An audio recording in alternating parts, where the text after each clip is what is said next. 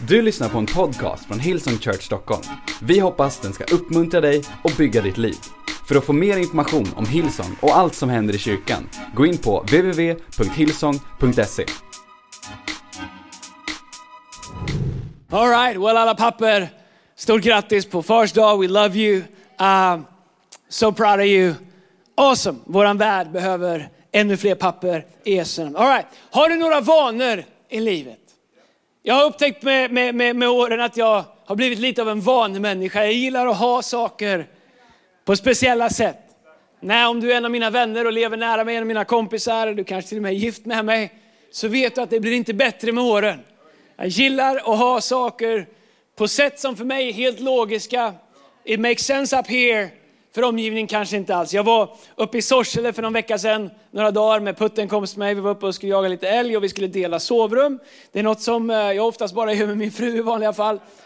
Men eh, han skrattade åt mig Putte, för jag, jag gillar att ha saker på ett speciellt sätt. Var sak på sin plats och när jag ska gå och lägga mig så har jag min ritual, jag gör saker. Man har vanor. Och jag tror att med, med, med tiden så lägger man sig till med vanor, både som man vet om eller som man inte vet om. När jag kör bil så har jag en vana. Det är ibland människor som åker mig som erbjuder sig att hjälpa till att köra. Det är inte en vana som jag har, att låta andra köra. Utan min vana är att jag sköter om det. Jag har andra, kanske sämre vanor, men jag behöver ju inte bikta mig inför hela Sverige med allt som jag har. Men vet du, du och jag, våra liv bygger så otroligt mycket på vanor. Vanor som vi har skapat som är bra, vanor som vi inte vet om att vi har. Faktum är att jag tror att stora delar av våra liv produceras av vanor som vi inte ens har koll på att vi har. Jag vet inte om du noterar det, jag har haft ett sånt där headset de sista månaderna. De har tryckt på mig för att jag ska vara lite mer eh, tv-kompatibel. Men jag sa idag, ge mig den vanliga mikrofonen, 'cause I'm ready to preach, alright? Jag ska tala med dig de närmsta två söndag förmiddagarna om vinnande vanor. Och då tänker du, det där låter framåtlutat. Det kan du hoppa upp och sätta dig på att det är. Det är enormt framåtlutat. Därför att I don't care vad som händer i världen just nu, det gör jag givetvis, men det spelar ingen roll vad som pågår i världen. Du och jag, vi har en Gud som arbetar i oss och genom oss och för oss. Och du och jag, vi kan bygga vinnande vanor i våra liv. Som gör att oavsett vad som händer runt omkring oss kan vi veta att det Gud har startat i våra liv, det kan vi leva i. Och det kan ingenting stoppa i Jesu namn. Fjodor Dostojevskij, det trodde du aldrig att du skulle höra mig citera en predikan. Men han säger så här, den andra halvan av en människas liv består bara av vanor som har förvärvats under den första halvan. Alltså att sista hälften av våra liv bara är en slags repetition av det som vi har lärt oss eller lagt oss till med under första delen av våra liv. Det finns ett citat om vanor där det står, det invanda sämre har mer makt hos mig än det ovana bättre. Alltså det som vi har vant oss vid att göra, det invanda sämre, det har mer makt över oss än det ovana bättre.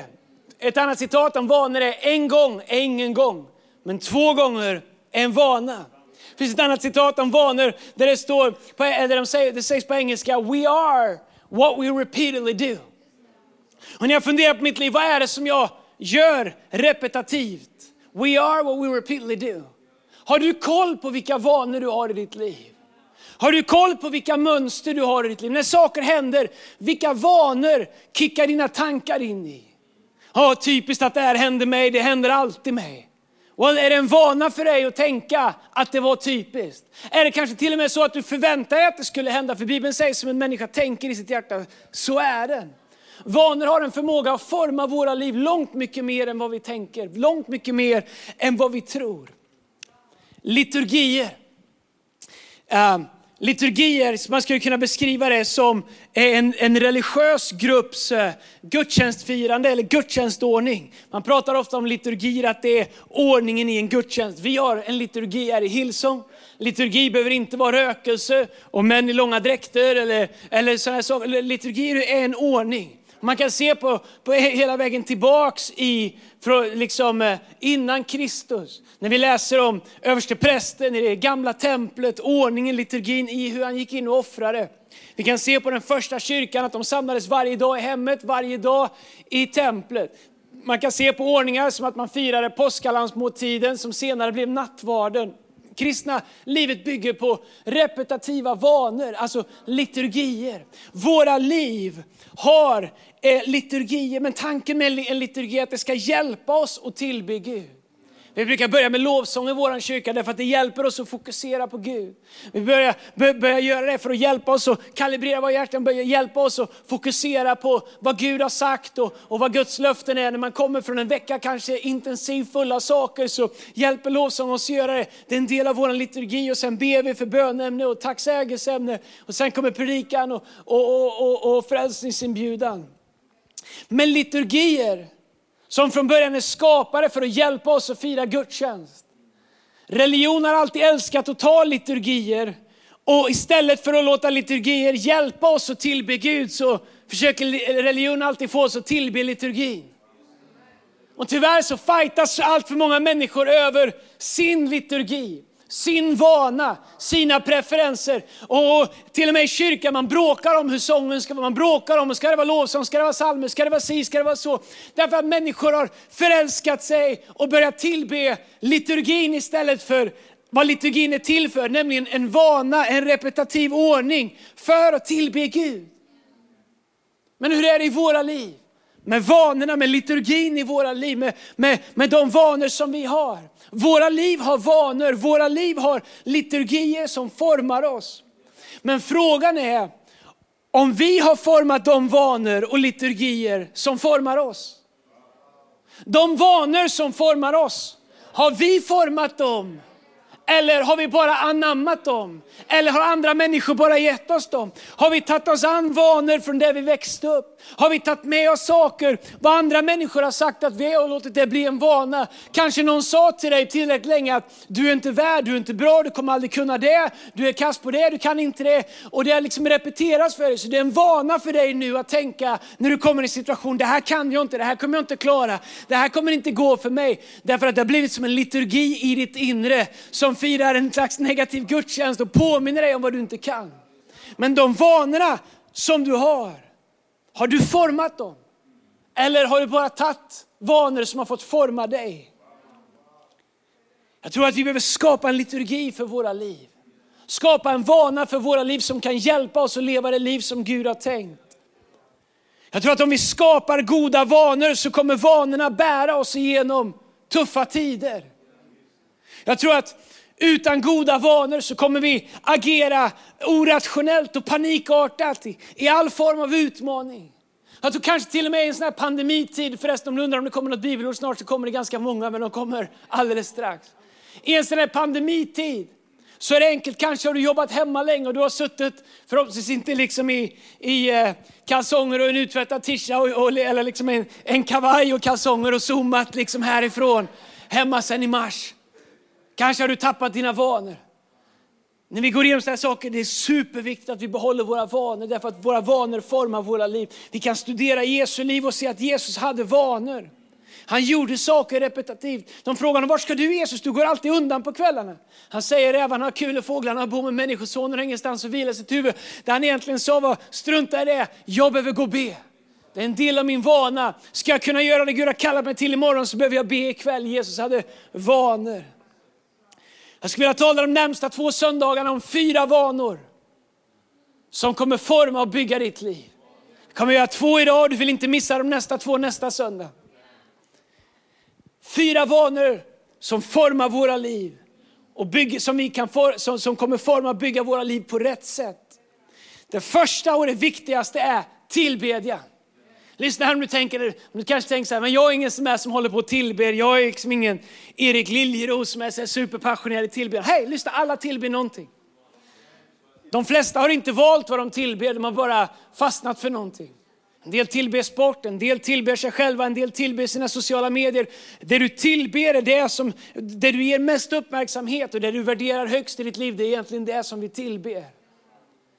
Men att förstå kraften i att tillbe Gud, att förstå kraften i lovsången, i tillbedjan till Gud. Att förstå vanan av att repetitivt, repetitivt ha en vana av att lovsjunga och tillbe Gud. Det är den viktigaste vanan i hela våra liv. Det är det som kommer bära oss rakt igenom allting. Tillbedjan ger oss perspektiv och tillbedjan bekämpar rädsla. Låt mig berätta vad jag menar med det. Hur många gånger har jag inte varit överväldigad av livet? Hur många gånger har jag inte varit överväldigad av saker som jag går igenom? Hur många gånger har jag inte varit överväldigad av vad som förväntas av mig som ledare?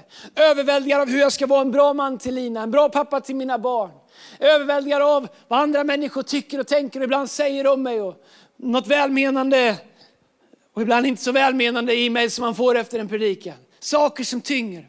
Men vet du, för mig när jag kommer inför Gud, när jag tillber, när jag lyfter min blick över allt det där och påminner mig om att han som jag tillber, han är skapare av himmel och jord. Han fanns före allting. Första gången han talade så kom världen till. Vatten skildes ifrån land, ljus skildes ifrån mörker. Och när han talade så, så skapades någonting. När han sände sin son och han sa, var det, eh, förlåt, han sa det är fullbordat så förläts all min synd. Förstår ni, jag lyfter min blick och tänker på att det finns en Gud som är helig. En Gud, jag sa att jag skulle predika idag. En Gud som sitter på en tron. Vars keruber och, och serafer svävar över honom. Som änglarna ser och tillber i vördnad och säger, helig, helig, helig är Herren Sebaot. Vet du, om du inte förstår kraften i att tillbe Gud, om du inte förstår kraften i att lyfta upp din blick blick över allt det här som vi ser här, så kommer det här vara allt du ser. Och till slut kommer det här vara allt som du tillber. Men varje gång som jag tillber, som jag har en vana i mitt liv, på morgonen i bilen, när jag sätter på en lovsång, när jag sjunger med, vet du vad jag gör? Jag lyfter upp min blick, det är som ett peroskop, långt över vattenytan upp till Gud. Och när jag ser vem han är, och när jag börjar se hur han ser mig, så helt plötsligt när jag tittar på det som är runt omkring mig, så är det inte som när det började, utan det är så som Gud visar mig att det är. En vana av tillbedjande handlar inte om att Gud kräver våran lovsång. Du och jag är skapade, det är någonting som blir helt i oss varje gång vi tillber. Men när vi tillber så får vi perspektiv. Det kalibrerar våra hjärtan. Så mycket som vill dra våra hjärtan hit och dit. Och saker vi gör, oro, rädsla hit och dit. När vi kommer in i Guds närvaro. Varje gång vi är, vad gjorde Jesus varje gång han drog sig undan och bad? Han kalibrerar sitt hjärta mot Faderns vilja. Han påminner sig själv om vem det är som har sänt honom. Han påminner sig själv. Han säger åt mig har givit all makt i himlen och på jorden. När han, när han var inför Fadern så påminner han sig om att hej, Fadern i mig är större än alla här som är emot mig. Har du en vana av att tillbe Gud? Du behöver inte kunna sjunga, du behöver inte ens gilla lovsång. Du kan tillbe Gud ändå med lovsång. Och du kan sjunga fast du inte kan sjunga. En del frågar varför är det så hög musik, i, varför spelar ni så högt i Hillsong? Det gör vi inte, säger jag som hör dåligt. Men vet du varför vi gör det? Det är för att även du som inte har någon sångröst ska kunna ta i med full röst och sjunga så högt du vill utan att vara orolig för att någon ska höra dig. It's a courtesy. Tillbedjan håller oss fokuserade på Gud. Här kommer ett bibelord, är du redo? Första Johannes kapitel 4, vers 6 som står det så här, det finns ingen rädsla i kärleken. Utan den fullkomliga kärleken driver bort rädslan. Rädsla hör nämligen ihop med straff. Men den, men den som fortfarande är rädd har inte blivit fullkomlig, fullkomlig i kärleken. När vi kommer inför Gud så får vi ta del av hans kärlek. Och Bibeln säger så här, att det finns ingen rädsla i kärleken. Utan den fullkomliga kärleken driver bort all rädsla, all våran oro, all våran rädsla, all våran ofrid. Det som händer när vi tillber Gud, det är att allt vad Gud är sköljer in i våra liv. Därför att Gud är kärlek och när vi tillber honom så ger han oss av sig själv. Du kan börja varje dag med att tillbe Gud. Kan börja varje dag med att veta, jag är full av hans kärlek och den kärleken driver ut all rädsla. Därför behöver jag inte vara rädd för någonting, för större han som bor i mig än allt som finns i den här världen och allting som skulle kunna hända mig, skada mig, komma emot mig, komma över mig, ligger framför mig, ligger bakom mig. Större är han, han som är den fullkomliga kärleken. Och den kärleken kan driva bort all rädsla ifrån våra liv. Tillbedjan håller oss fokuserade på Gud. I en värld som hela tiden försöker få oss att drifta fram och tillbaka så håller, sig, håller tillbedjan oss fokuserade på Gud. Paulus och Silas de, de är kastade i fängelse och när de sitter i fängelse så står det i Apostlagärningarna kapitel 16, vers 25. Åh, när vi får vanliga möten, jag får predika lite längre igen. Men, men, men Apostlagärningarna kapitel 6, vers 25 står det så här. Runt midnatt satt sedan Paulus och Silas och bad och sjöng lovsånger till Gud medan de andra fångarna lyssnade. Då kom det plötsligt ett jordskalv som var så kraftigt att fängelset skakades ända ner i grunden. I samma stund flög alla dörrar upp och kedjorna föll av. Quick story. Paulus och Silas kastade i fängelse för att de har tjänat Gud. Orättvist, orättfärdigt, anklagade kastas de i fängelse. I fängelset så bestämmer de sig för att tillbe Gud. Men vet du vad, om du inte har bestämt dig innan du hamnar i fängelse för att tillbe Gud och göra det till en vana i ditt liv, så kan jag garantera dig att du inte kommer göra det när du hamnar i fängelse. Det som händer när vi hamnar under pressure, det som händer när vi hamnar under tryck, det är att vi börjar repetitivt göra det vi gjorde innan. Jag har sett människor försöka kasta sig på Gud och det är det bästa du kan göra. Men vet du vad som är ännu bättre än att kasta sig på Gud? Det är att ha kastat sig på Gud varje dag i en vana. Därför att lovsång, det är ingen känsla. Det är ett beslut. Paulus och Silas lovsjunger Gud i fängelset därför att de lovsjöng honom dagen innan när de inte var i fängelse. Fängelset kunde inte hindra dem att tillbe Gud därför att den var en vana i deras liv. Hej, vi tillber Gud vare sig vi är fria eller vi är i fängelse. Och när de tillbad Gud så säger Bibeln när de lovsjöng att murarna rasade och deras kedjor föll av. Det kallar jag en vinnande vana. Tillbedjan är en vinnande vana i våra liv. Tillbedjan Bekämpa rädsla och kalibrera våra hjärtan. I Första Petrusbrevet kapitel 5 så står det så här, vers 6. Ödmjuka er därför under Guds mäktiga hand. Så kommer han upphöja er när tiden är inne. Lämna alla bekymmer till honom, för han tar hand om er. Varje gång jag kommer inför Gud och lovsjunger honom så påminns jag om, hej Gud jag är här för att ge dig ära. Jag är här för att ge dig alla mina bekymmer. Jag lämnar dem till dig för du har sagt att du tar hand om mig. Ingen här runt omkring mig har sagt att jag kan lämna mina bekymmer till dem. Ingen här runt omkring mig har sagt att jag kan kasta mina bördor på dem. Men Gud, du har sagt att jag kan lämna dem till dig och att du tar hand om mig. När vi lovsjunger Gud så påminns vi om att vi än en gång får ge till Gud det vi bär och vi får ta emot hans frid och hans kärlek. Det är den första vinnande vanan, tillbedjan. Den andra vinnande vanan på de sista minuterna är bön. Lyssna här nu, du som tycker att du har hört om bön tidigare. Bön ger oss frid. Bön bekämpar oro. Bön öppnar dörrar för oss. Bön förlöser det mirakulösa. Bön får Gud att starta i himlen det han fullbordar här nere för oss på jorden. Lyssna här, Jesus han bad i ett semane i sin svåraste stund. När Jesus hade sin svåraste stund så bad han. Bön var en go-to för Jesus. Men det var inte första gången Jesus bad. Han hade bett varje dag. Han hade dragit sig undan många gånger innan. Så den här kvällen i ett semare, när han var under pressure, när han svettades blod, när han visste att han skulle börja sin resa mot korset, så gjorde han det han alltid hade gjort. Han drog sig undan för att, ba, för att be. Han är i ett semane med en vinnande vana, nämligen att dra sig undan och be till Gud. Det var inget han gjorde första gången. Det var någonting han gjorde hela tiden. Han drog sig undan alltid för att be. Om vägledning, om styrka, om kraft, om instruktioner, om, om guidance ifrån Gud. Varför är det så ofta att vi inte ber för att vi behöver ropa på hjälp? Varför bygger vi inte en vinnande vana när vi istället ber om instruktioner, när vi ber om ledning innan?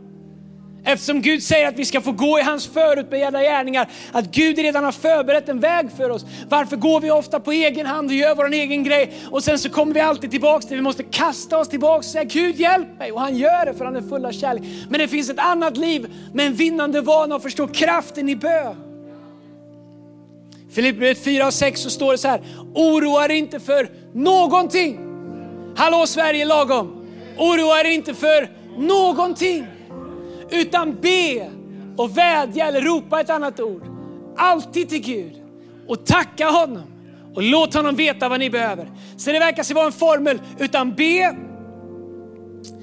och vädja alltid till honom och tacka honom och låt honom veta vad ni behöver. Han säger oroa er inte, börja med att släppa er oro. Fortsätt med att be och ropa till Gud. Sen kan ni börja tacka honom för han vet vad ni behöver. Så vi ropar till honom, vi ber till honom, sen tackar vi honom innan vi har fått det, för han vet redan vad vi behöver. En fråga som är värd att ställa sig själv. Har jag bett lika mycket över mitt problem som jag har pratat och klagat över det? Vi är ganska snabba med att klaga över saker, vi är snabba med över att vilja prata med alla människor. Men hur mycket jag än älskar mina människor som jag har runt omkring mig så finns det inte ens Tobias Gard som är något av det kristnaste vi har i våran kyrka.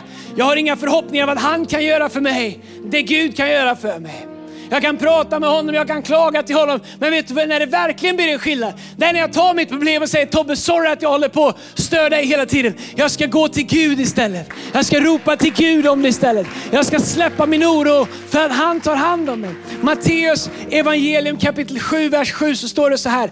Be och ni ska få. Sök och ni skall finna. Bulta och dörren skall öppnas för er. Ty var och en som ber, vilka är det?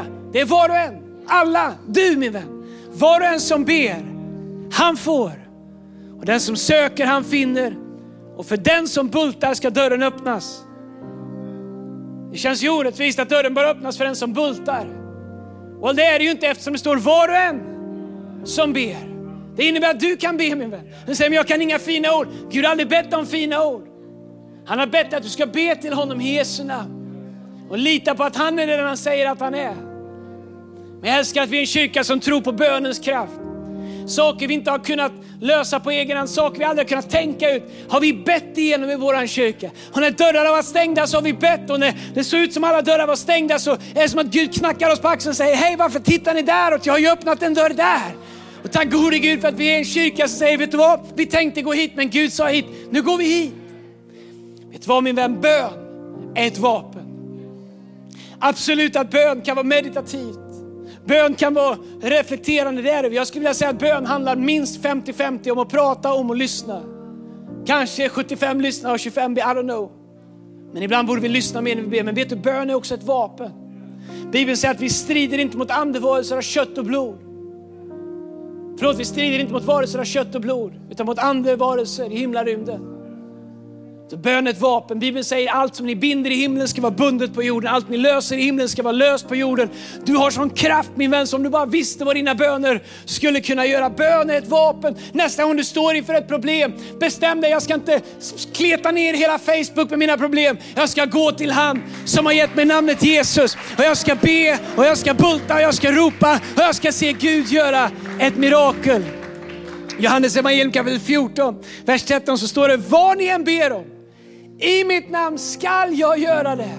Så att Fadern blir förhärligad genom Sonen. Så att Gud vill göra det för att Fadern ska bli förhärligad. Om ni ber om något i mitt namn ska jag göra det. Så Jesus säger att om vi ber i hans namn så skall han göra det. Varför? För att han älskar oss, ja definitivt. Men för att Jesus vill göra det så att Fadern ska bli förhärligad. Så att hela världen ska kunna se att det finns en god Gud, en god far. Bön en vinnande vana. Jesus sa, vad ni än ber om. Bön är en katalysator till allt det som Gud har för oss.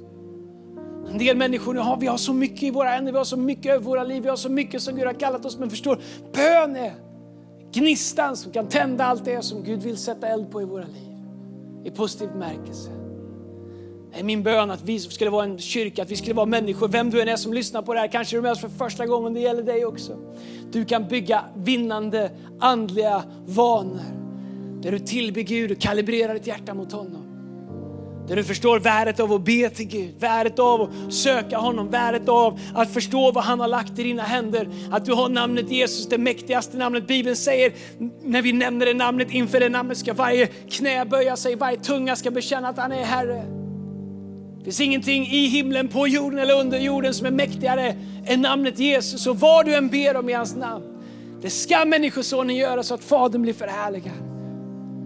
Vad borde du ha bett om för länge sedan, som du inte har bett om? Vilka vanor av tillbedjan, av lovsång, av kalibrerat hjärta. Kanske är du en av dem som känner mig, jag saknar verkligen kyrkan. Jag saknar lovsången vi har tillsammans, men jag gör också det. Jag saknar det jättemycket. Jag längtar till den dagen vi kan börja ha det igen. Du börjar känna, kanske är du en av dem som känner, att mitt liv är inte vad det är när jag får komma till kyrkan. Ah, I get it, jag förstår det. It's okay. Men vet du, du kan bygga en egen vana av tillbedjan så länge. Du kan bygga en egen vana av att be med dina ord. Nästa vecka ska vi fortsätta prata om fler vinnande vanor. Men jag vill utmana dig den här veckan. Tänk om du skulle ta sju dagar tills nästa söndag, tills vi ses här igen nästa söndag. Om du skulle ta sju dagar och varje morgon börja med en lovsång. Sätta på den i dina headphones eller sätta på den i bilen, sätta på den i köket eller på toa, vart du nu är. Sätt på lite lovsång.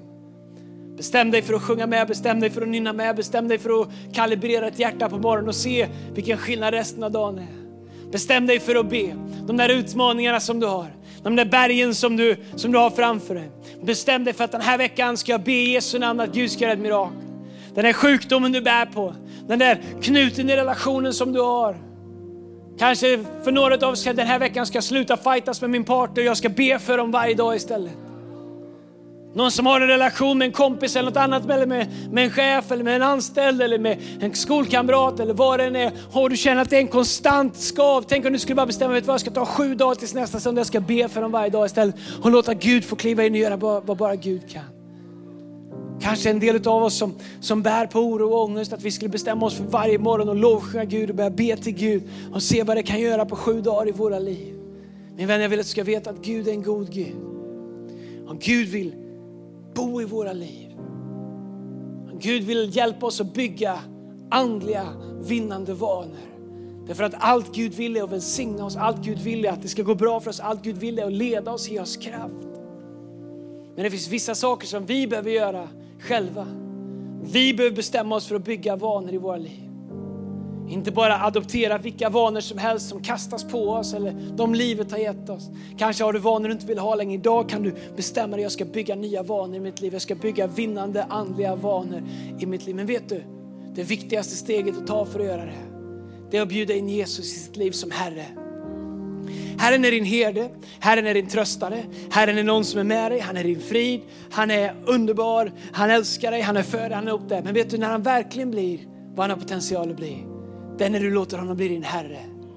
När du säger, vet du vad Jesus, om du finns, om du har en plan för mitt liv, om du kan förlåta mig allt som ligger bakom, om du kan göra någonting mer av mitt liv än vad jag trodde var möjligt. Då vill jag att du kommer in i mitt liv och tar plats i mitt liv. Kanske finns det till och med områden i ditt liv där du behöver kliva bort ifrån. Där du krampaktigt har hållit fast och försökt i egen kraft och inte lyckats. Och våga, där, där du behöver våga säga till Gud, Gud jag lämnar det här till dig. Du får vara herre över de här områdena, jag litar på dig. Bibeln säger att när vi öppnar våra hjärtan och låter Jesus komma in i våra liv och bli herre i våra liv. Och bli närvarande i våra liv. Då kan han göra allting nytt i våra liv. Allt det här jag pratar om idag. Ingenting av det funkar, ingenting av det kommer någonsin hända i våra liv. Om inte Jesus får vara herre i våra liv. Om du är med oss här idag som aldrig någonsin har bett en bön om att Jesus skulle komma in i ditt liv. Om att Jesus skulle bli närvarande i ditt liv. Om att du skulle få en egen relation med honom, att han skulle bli herre i ditt liv. Då skulle jag vilja bjuda in dig att göra det. Vart du än är med oss på gudstjänst idag. Vart du än följer oss idag. Vart du än eh, firar gudstjänst tillsammans med oss, med din familj, ensam någonstans framför dig själv. I don't know vart du är, men Gud är det du är. Och i det rum där du är just nu, där är Gud. Och han är redo vid minsta inbjudan för, från dig att komma in i ditt liv. Här och nu idag kan du få lära känna honom. Om du säger Andreas, jag vill det. Jag vill lära känna Gud. Jag vill att han kommer in i mitt liv. Jag vill leva det liv som han har för mig. Jag vill få förlåtelse för min synd, få en ny start i livet. Jag vill att han ska bli herre i mitt liv igen. Kanske för första gången. Då vill jag be tillsammans med dig. Men om du är med oss idag, vare sig du är en del av vår kyrka eller du är någon annanstans i landet, du kanske är en del av vår online campus, online, online church. Om du har driftat bort ifrån det. Jesus är inte längre Herre i ditt liv. Du tror på honom, du sjunger till honom ibland, du är med oss här på söndagarna. Men om du är ärlig, Jesus är inte längre Herre i ditt liv. Min vän, du behöver en ny start med Gud. Jesus har inte flyttat sig, han är inte arg på dig, han har inte lämnat dig. Men han kommer bara göra det han kan göra i ditt liv när han får Herre i ditt liv. Kanske några av oss behöver fatta ett nytt beslut idag och säga Jesus jag vill att du på nytt ska bli Herre i mitt liv igen. Kom in i mitt liv. Be my Lord. Jag ska be en bön om du vill lära känna Jesus få en relation med honom för första gången. Eller om du på nytt behöver fatta ett beslut om att få en ny relation med Jesus där han får bli Herre i ditt liv igen. Då vill jag att du ber den här bönen tillsammans med mig. Allihopa, be den här bönen. Tack Jesus för att du älskar mig. Jag öppnar mitt hjärta och jag tar emot din kärlek. Tack att du förlåter min synd och du ger mig nytt liv. Tack Jesus att från och med idag är jag din och du är min. Tack Jesus att ingenting kan skilja mig ifrån din kärlek. Tack Jesus att du från och med idag är min frälsare men också min Herre. I Jesu namn. Amen, amen, amen. Hej, om du bad en bön, då bor Jesus i dig. Kanske för första gången. Eller om du bad en bön med längtan om att han skulle få vara här i ditt liv igen. Då ska du veta att han är det. Hej, vi har en gåva som vi vill ge till alla er som bad den bönen en bibel. Och den är skriven på svenska som är enkel att förstå. Vi har kallat den I have decided. Det är beslut som du har fattat här idag. Det här är våran gåva till dig. Att du kan skriva till oss i chatten. Eller ännu bättre, du kan gå in på hilson.se och klicka på ny tron. Vare sig du fattar ett beslut för första gången. Eller om du bestämde dig för att starta om din relation med Gud. Där kan vi hjälpa dig om du vill. Vi kan svara på frågor. Vi kan göra så många olika saker. Eh, men vi kan också ge dig den här bibeln som en gåva ifrån oss. Helt kostnadsfritt skickar vi den till dig. Hej church, jag vet att vi inte kan samlas som vi brukar. Men det finns inget som vi hellre vill än att hjälpa dig. Hjälpa dig att vara stark andligt, hjälpa dig att blomstra livet. Tveka inte att höra av dig till oss. Ring oss, mejla oss, prata med oss. Om du är med oss på vår online campus, kanske du aldrig ens varit i en byggnad som Hillsong är. Men du har blivit kommit med i vår online campus. We love you, vi finns här för er. Vi ska igenom det här, inte bara överleva, vi ska övervinna den här säsongen och gå in i allt det som Gud har kallat oss till. Come on, ska vi lovsjunga Jesus tillsammans. Ska vi ta ett ögonblick och lovsjunga honom, kalibrera våra hjärtan, tillbe honom i Jesu namn. Come on. Du har lyssnat till en podcast från Hillsong Church Stockholm. Om du vill veta mer om vår kyrka eller om våra söndagsmöten, surfa in på www.hillsong.se.